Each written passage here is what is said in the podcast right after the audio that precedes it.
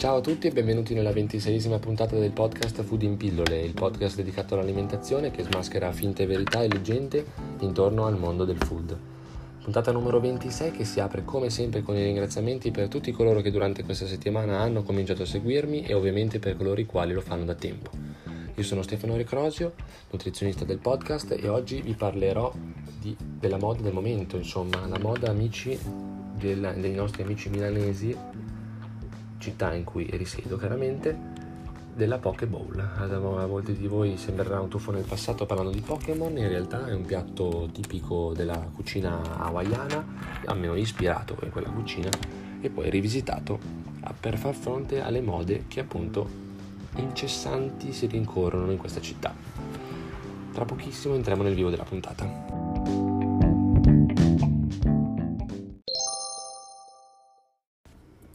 Bene amici, cos'è la Pokéball? Pokéball sono ricette moderne statunitensi ispirate quindi al poké, un piatto tipico hawaiano a base di pesce crudo tagliato a cubetti e condito secondo la tradizione hawaiana stessa.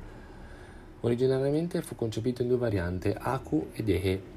Oggi parliamo di diversi tipi di varianti che ha poco, poco hanno a che fare con queste due. Inizialmente il Hei Poke, che è il più diffuso, conosciuto anche con il nome di Taco Poke, è una commistione di, della cucina giapponese, mentre in origine l'Aku Poke era a base di tonnetto striato, mentre le Hei Poke è a base di polpo. Tonnetto striato che per gli appassionati di pesca è molto simile al nostro tonnetto del Mediterraneo. Ma vediamo gli ingredienti primari. Anzitutto cos'è la Pokéball, di cosa si compone? La Pokéball media pesa circa 300 grammi.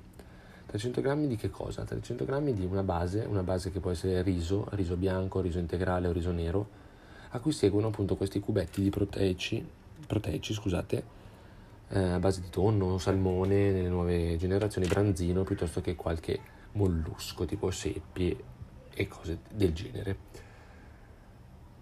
La parte poi secondaria, la seconda parte sono sempre dei condimenti che sono, possono essere legumi, edamame, il limu, l'inamona che sono no, delle noci oppure delle alghe, le cipolle, eh, il peperoncino eccetera eccetera, avocado e altri funghi insomma in questo modo. Poi bisogna scegliere il topping con la salsa, salsa che può essere appunto la salsa ponzo, la salsa, la salsa teriyaki e, e semplicemente la salsa di soia.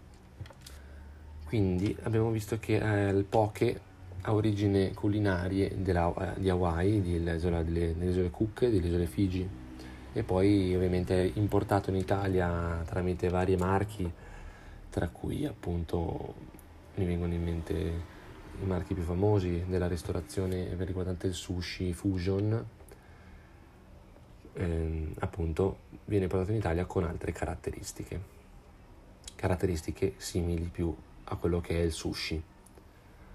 La ricetta di base infatti non prevede grandi differenze con quello del sushi per quanto riguarda il condimento del riso, che però a differenza del sushi che è riso bianco, di qua diventa riso nero o integrale meglio, per arricchirne quindi le proprietà nutrizionali.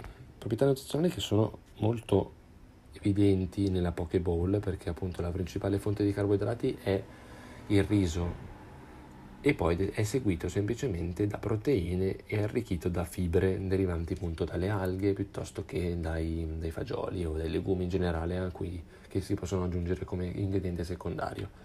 Le proteine oltre a essere cioè scusate, i cubetti di pesce oltre a essere proteine, forse è meglio così, sono anche fonte di omega 3. Come abbiamo visto nelle puntate dedicate ai gra- acidi grassi buoni, abbiamo visto che gli omega 3 servono a contrastare gli infetti negativi dell'invecchiamento, servono a contrastare gli effetti negativi della, della degenerazione dell'apparato cardiovascolare.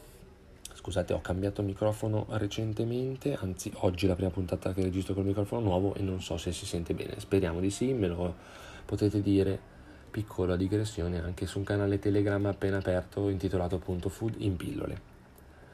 Ma tornando a noi, il Pokéball nella dieta è indicato sì sì, a patto che non se ne esageri, sia per quanto riguarda ovviamente l'ipertensione dovuta dai sali nella soia, nella salsa di soia, sia per quanto riguarda il mercurio e il metilmercurio che sono contenuti nel pesce tagliato a cubetti.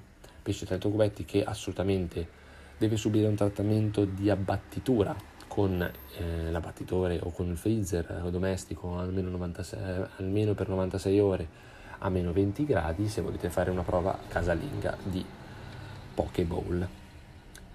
La, nella, nella, storia soprattutto della, di questo Pokéball divenne popolare negli anni 70, questo per fare una chiusura diciamo, sulla storia di questo piatto. A partire dal 2012 si diffonde moltissimo negli Stati Uniti occidentali, nel 2014 e metà 2016 viene portata alla moda anche nel vecchio continente, come si suol dire, in Europa.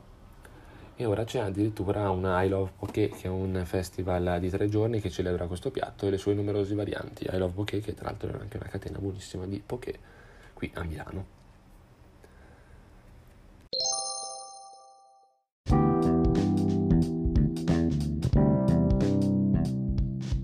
Bene amiche e amici del podcast, spero che la puntata di oggi, ossia anche l'ultima puntata prima della pausa estiva, pausa che porterà magari allo sviluppo di un nuovo progetto che scopriremo a settembre, vi sia piaciuta comunque, spero che questa puntata vi sia piaciuta, ma soprattutto come sempre abbia mosso qualcosa all'interno delle vostre menti curiosi e alla costante scoperta di tutte le novità che ruotano attorno al magico mondo del food.